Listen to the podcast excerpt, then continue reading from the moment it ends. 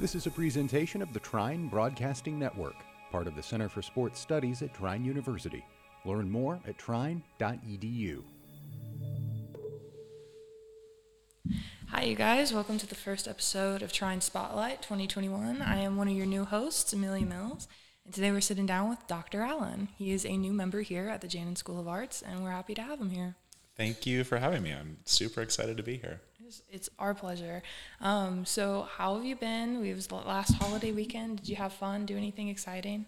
Uh, yeah, actually, I was at a wedding. So, two of my very old undergraduate friends are marrying each other. Well, married each other, and so I got to step back into my undergraduate shoes and see the people that I lived in the dorms with again. And so, yeah, I'm coming coming fresh from that. That sounds actually really, really nice. Thanks. Yeah. Genuinely really nice. How about you? I got back. I finally went home. My mom had surgery. Well, so I was, I was just excited to see her. Um, and then the months of like August and September for my family is the most, some of the most chaotic months because it's four out of my family is of like my immediate family of six birthdays and my parents' wedding anniversary. So it's both of my grandparents, my dad, and my uncle, and my parents' wedding anniversary. So we had like a big 70th birthday party for my grandparents, and then um, like in two weeks we're gonna have a big 40th and 43rd birthday party for my dad and my uncle. Um, so lots of parties. That's amazing. it's it's a lot. it was not what I was expecting, to say the least. And September is like an easy month in general, so Yeah, it's like the start of everything. um, but it's not as bad as November. In November, my mom's side of the family has uh, all of their birthdays, and it's it's my grandma planned them out so particularly. They are each three years apart, five days apart in the same month. Fifth, tenth, fifteenth. that's wild. That's unbelievable. So there's a birthday every week, and it's just all Scorpios. That's uh, is some intense energy to also have all in one place. Yeah. so it's a it's a lot of fun, but that's um, that's happening in a couple months. But um, so I guess we should just get started for the interview. So, are, how are you liking Trine so far? I know it's a small campus. Um, how are you enjoying it? Uh, is amazing. I think um, I've had some of the most just intensely welcoming experiences from everyone around.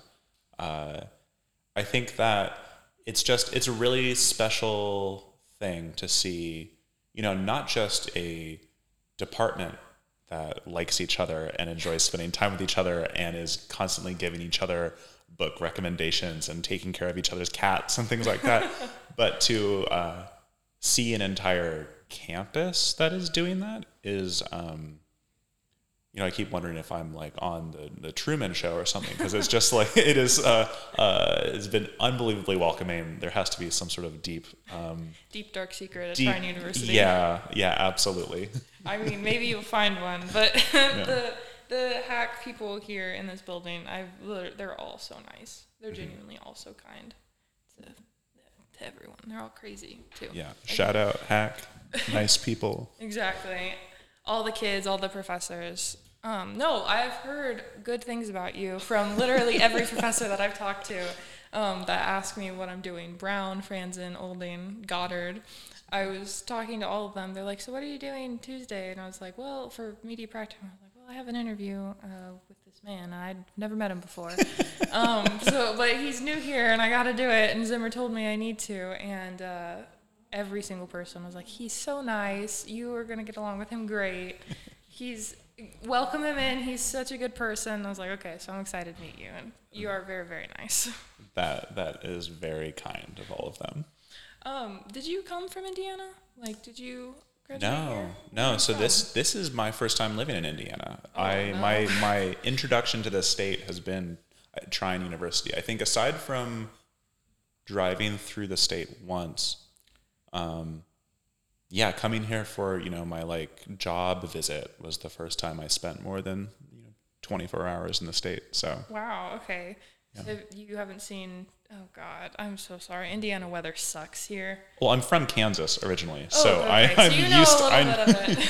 I know when every day can be somewhere between uh, 90 and 30, so I, I get it. Yeah. There, um, Indiana used to be a swamp, hmm and so the humidity here gets so bad that you want to like you can feel you could cut you could take a knife cut through the air and Mm-hmm. serve the humidity on a silver platter that is my huge complaint i love cold weather so indiana really doesn't bother me in that aspect but god the heat i hate heat i hate it so much but I it, it it's definitely it was an intense welcome back. I mean, so I it's a different kind of swampy heat, but still swampy heat from where I was before this, which was Philadelphia. Um, oh yeah which I will say that uh, there's um, in Philadelphia, like the summers are, are swampy certainly and and very hot, um, but there's also uh, there's just like a lot more people and like people create heat, people Yeah. create smells, and people create all kinds of things that make a summer a little more chaotic. even. I've been to philadelphia once and i fully agree it was also in the summertime and it was horribly hot. Yeah, packing getting packed into like the little tram cars um, on the subway i hated it. I hated it so much. It was pre-covid but i hated Yeah. it. It Yeah, was yeah, too hot. Um, so what made you pick trine? Why, were, why did you pick this little rinky-dink town and uh, Yeah. ri- rinky dink is not uh, not fair to Angola. Um, it's cute It's it's yeah, I think it's amazing. It's uh, yeah, I mean, so I think something that um, I found really interesting and endearing when I was, um, you know, I don't know how much you're aware of like the academic job market, but there's i've heard bits i've interviewed a couple other professors for a tech techcom project last year and they've said some things about the job market with professors some before. things. some things some heavy italicized things. Yeah, yeah um, it's yeah, it's a challenge.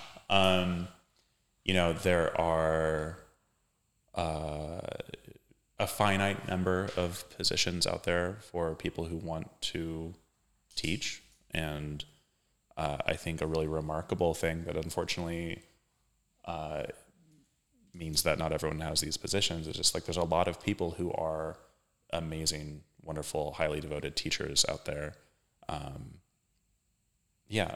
Uh, but in terms of uh, in terms of Trine and my experience here, you know, I think that something I really uh, I love teaching to just like put it really bluntly. yeah Um, and there are, you know, all kinds of little side projects that I work on as uh, as a scholar and as a poet.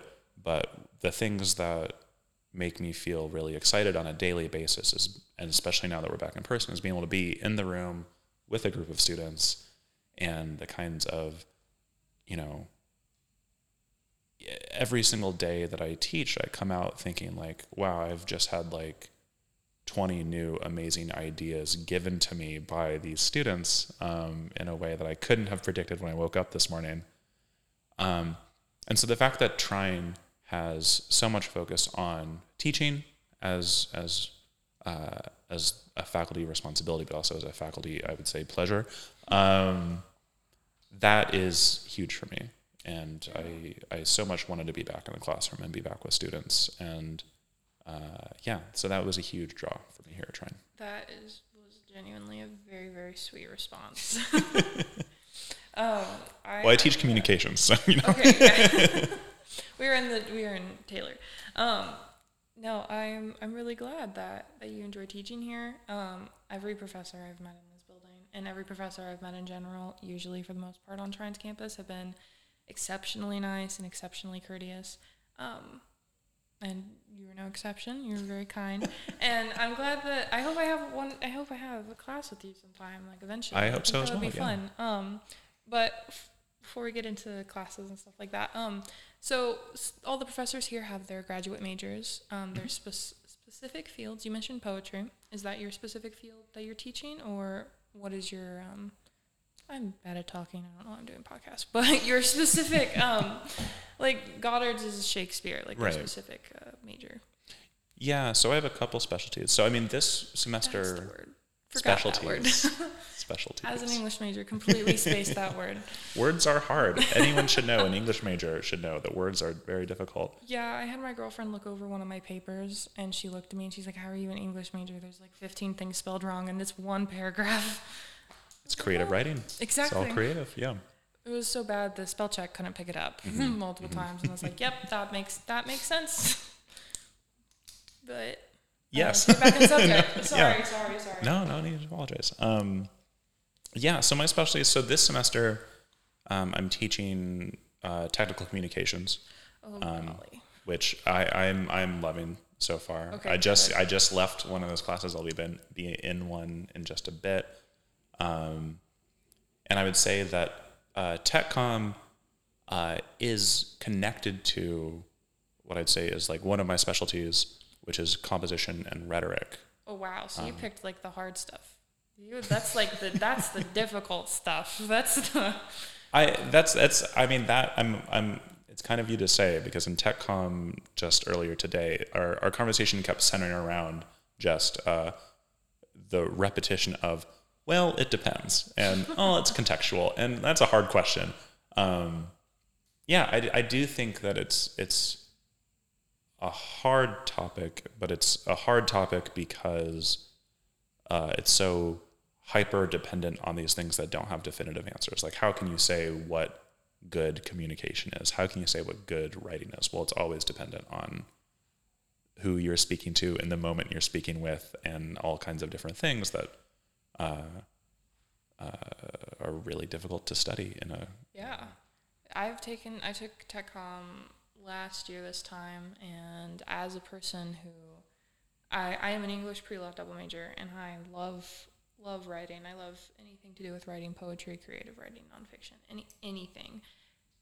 I was having issues with technical communication because the way that English majors are taught to write is different than the way that engineers are taught to write. And this like ability to play around with words as much. Um, so whenever I would like write a piece, like the flower, flower, I can't even talk. But the language that I would use and the flow that I would have writing an essay for American literature too about like um, the reasons why Zenobia is like a symbol for feminism and stuff like that is not, and they are not the same language um, that is used for TechCom. And that's what I found difficult in that class. I still find difficult to do a lot of the time. As someone who's like writing constitutions and pre law documents now, that's difficult. it is hard. I mean, I would argue that if it's difficult and it's hard, that's a good sign. That means that uh, you are, you know, you're critically facing the things that are hard and continue to be hard. And I think that uh, something that uh, uh, is helpful for me when I'm in the classroom teaching is that we're talking about things that I myself as a writer, even if I may be working as a professor now, struggle with myself constantly. You know, if uh, if I'm spending a class period talking about, uh, we'll take something very very basic, such as just sending someone an email for the first time, and you know, well, what what's my first sentence, right? And I feel every time that I am faced with that task, and I send a lot of emails at this point, uh, you know, the same pang of anxiety that I felt when I was, you know, 18 and emailing my like very first advisor and being like, "Hello, uh, Mr. Doctor, Professor, Sir, uh, I have done that.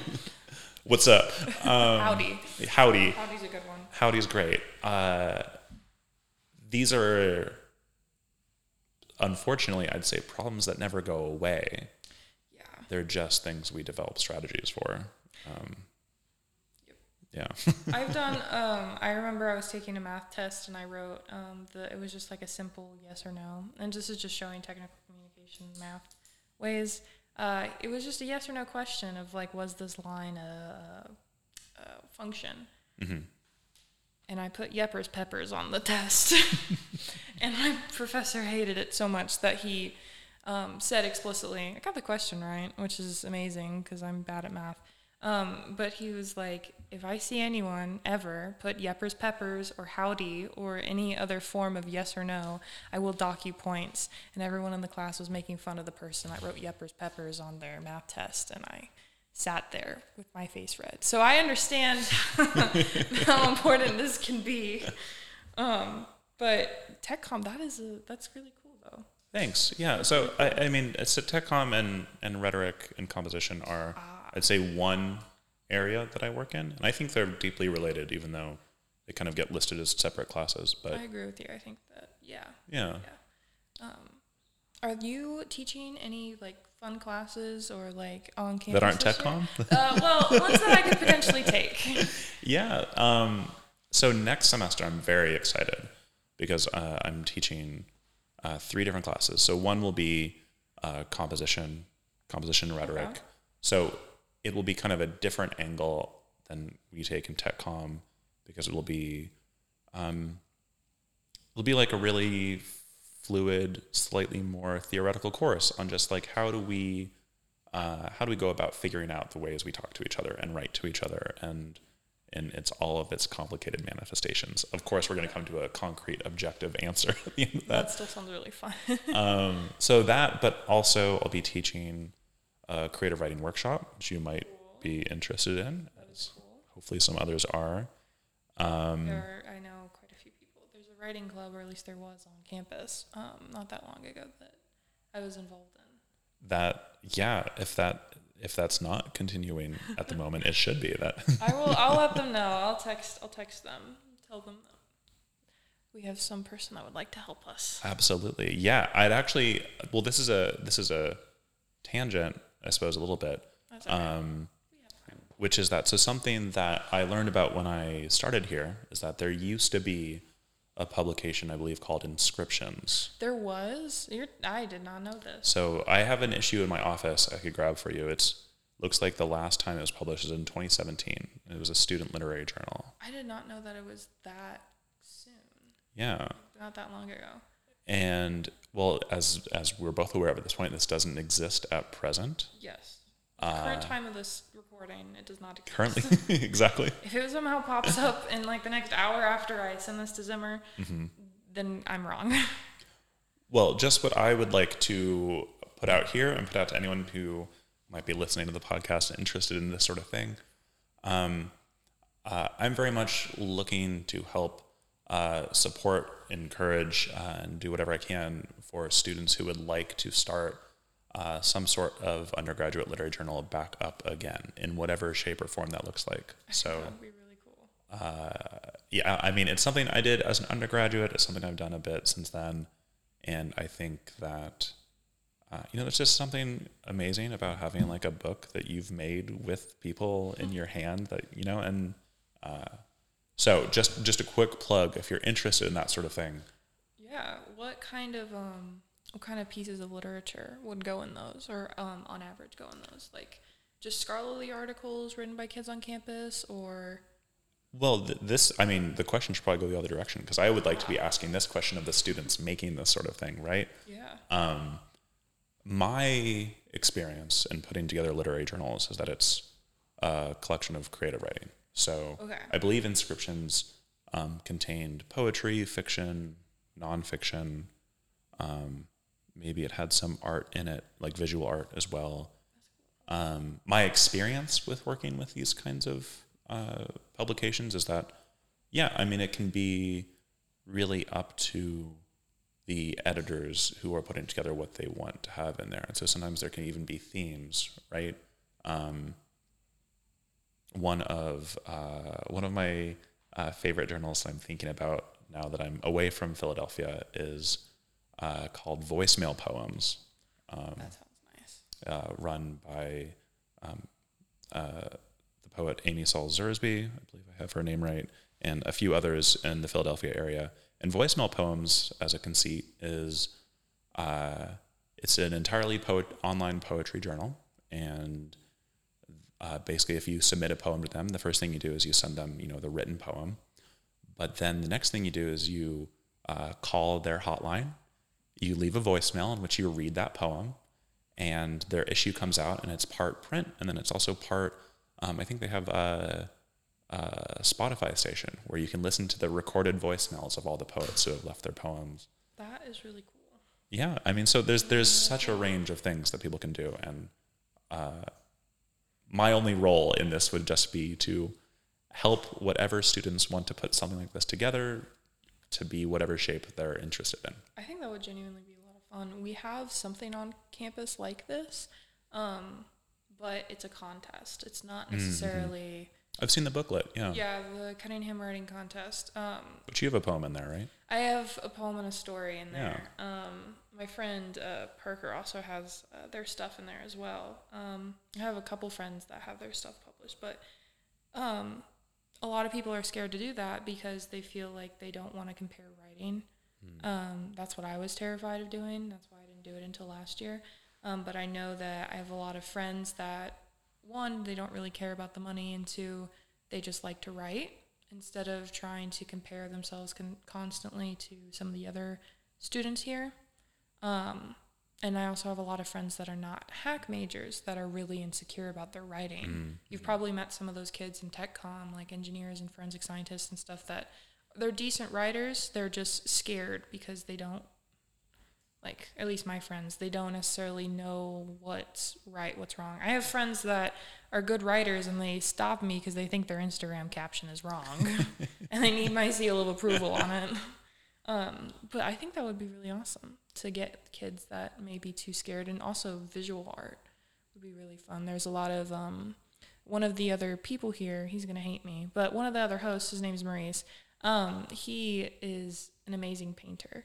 Like oh, wow. really really Yeah, good at painting and um if we could somehow get his like visual art into the book or like um, one of his sculptures or something like that then i know that would be really cool for him These, uh, yeah, I mean, I I am all ears. Okay. I would love to help help support in any dope. way I this can. Yeah, yeah, start. yeah. this is the start of this all right um so did you go to college in philadelphia or kansas or some other crazy place in the united states uh, a, a complicated question. So, um, I did my undergraduate uh, at the University of Kansas in Lawrence, Kansas. Mm-hmm. okay cool Amazing place. I have a lot of love for Lawrence. Um, so I studied English, focused in creative writing. I started as a journalism major and uh, quit pretty after like my first after my first real journalism course, um, just because there was something about the way that uh, it was structured that I wasn't really responding to, and I was taking in like a fiction workshop at the same time, so it became pretty simple to figure out what I was into and what I wasn't. that yeah that was that's yeah i get that Yeah. So I, I, I finished up, I did a, a BA there um, with English and creative writing. Um, and then I took some time off. I did a couple things. And then, what was that? i said nice Yeah. Yeah. nice. I recommend it. Anyone who is on their way out from Trine and is worried about what to do, uh, if you can take some time off and do something new and exciting, I highly recommend it. instead of going immediately back to school. Yeah. And Yeah. that's coming from someone with two graduate degrees. So please take time off. Um, but University of Kansas, Yes, University of Yeah. Kansas. It, it, the shorthand is KU, which is yeah, confusing. the Jayhawks. The Jayhawks, yeah, yeah, Rock Chalk. I wanted to go there when I was younger because I, I'm, I'm six foot one Uh-huh. and I play a lot of basketball, and I used to play. I was gonna play here, but I scholarship got in the way Mhm. um, for theater, so um, I wanted to go there ever since I was little. Like their basketball team's amazing, and I was like, I want to play there so bad, but Yeah, the it's it's Yeah. it's a basketball it's school. a great, yeah, Yeah. like they have a great team. they have, I believe, they still have the original rules of basketball on campus because of James Naismith, That is that is very dope. it, who did the who invented the uh, nailing peach baskets to the wall and having people throw balls in there. That's yeah, no, I that's so cool. Yeah. Sorry, I was just like, No, no wow, worries. this is awesome. Just I yeah, I I love it's like uh, University of Kansas and uh, UNC hmm because my mom's from North Carolina, so big UNC fans too. Well, I will say that actually both University of Kansas and I believe the University of North Carolina, though I don't know for a certain, but definitely University of Kansas has a wonderful uh, MFA Ooh, uh, in creative writing. that would be really. Some other graduate programs, so you may not uh, be totally out of options might to end to- up yeah, a Jayhawk. Yeah, that would be so. That would be really cool to be a Jayhawk. Did you get your M M A there, man? If I'm not great at this. No, it's it's confusing. It's super confusing. Um, I did not. So uh, yeah, and this is probably a good point to even make a quick uh, revision. So I know at the top you mentioned that I was uh, Dr. Allen. I'm actually not Dr. Allen. I don't have a PhD. Okay. I just have a master's degree and a master's in fine arts. Ooh. So if you look at my placard on my door, it just says Professor Allen. Um, which uh, is great. Um, uh, just to say, you don't have to get a PhD to be a professor. That's um, really cool. The more you know. So I got an MA in poetry and poetics um, at the University of Maine in Orono, Maine. It's a basic question, so I'm not going to ask it. But do you have a favorite overrated poet, or like a poet that you feel is like you don't get the hype around? A poet poet- that doesn't get the hype. Yeah, Yeah, I Oh, thought yeah. about this a lot. So I've got a poet you want to take down a peg. oh, a poet I want to take down. Or you like, want the you want like, the yeah, tea want the about a nasty yeah. poet. Okay. Yeah. it's a basic question to ask you who your favorite poet is. I want to know who you despise. Who I have a feud with. Yeah. Yeah. Make some Um, enemies. There's got to be someone in this building that likes this person. Oh, You're too nice. Uh, yeah, let me think. Poetry is unfortunately a small community out there, so this will probably be on record somewhere. Um, rather, so rather than name names, which I won't do, I'll be smart. Um, I will say that there is a uh, strategy that I am resistant to in poetry. As you can see, I'm now picking my words very carefully. Yes. Who? What kind of strategy? So uh, there is um, a trend, and I won't even necessarily say it's like part of a particular type of school or practice of poetry, because I think it it's a practice that goes across a lot of different schools of poetry, um, where uh, creative license is taken with um, people's identities as material first rather than an incredibly complicated uh, network of incredibly important values and aspects and and by that I mean taking the identities of people that the poets themselves are not. So Oh, okay. so uh, well, you know what? I will name names. Yeah, you go for it. Um, there is a uh, poet, conceptual poet um, named uh, Kenneth Goldsmith that got very, I mean, he's still very famous, I imagine, but um, uh, writes a lot of poetry that is, uh, I think his tagline is uncreative writing. So it's just um, taking, uh, you know, large swaths of already existing text, like the weather report of a certain day or or things like that and basically just republishing it and saying well through the act of republishing it i have turned this into poetry and it's my poetry because i've mediated it. And i think that's very provocative. I think that raises interesting questions. Um, the issues that i have is that um, there have been instances where uh, kenneth goldsmith and he's not alone in this so i just want to say like It's not just you, Kenneth. yeah and, and poetry police There just are more of you. be gentle with me here. Um, but there are instances where that strategy has been applied to texts that refer to um, the bodies of individuals. So a really particular case was that um, there was a reading in which um, this strategy was applied to uh, the autopsy of Michael Brown, who you may remember, yeah, when I was yeah, victim of police uh, brutality. police brutality. Yeah.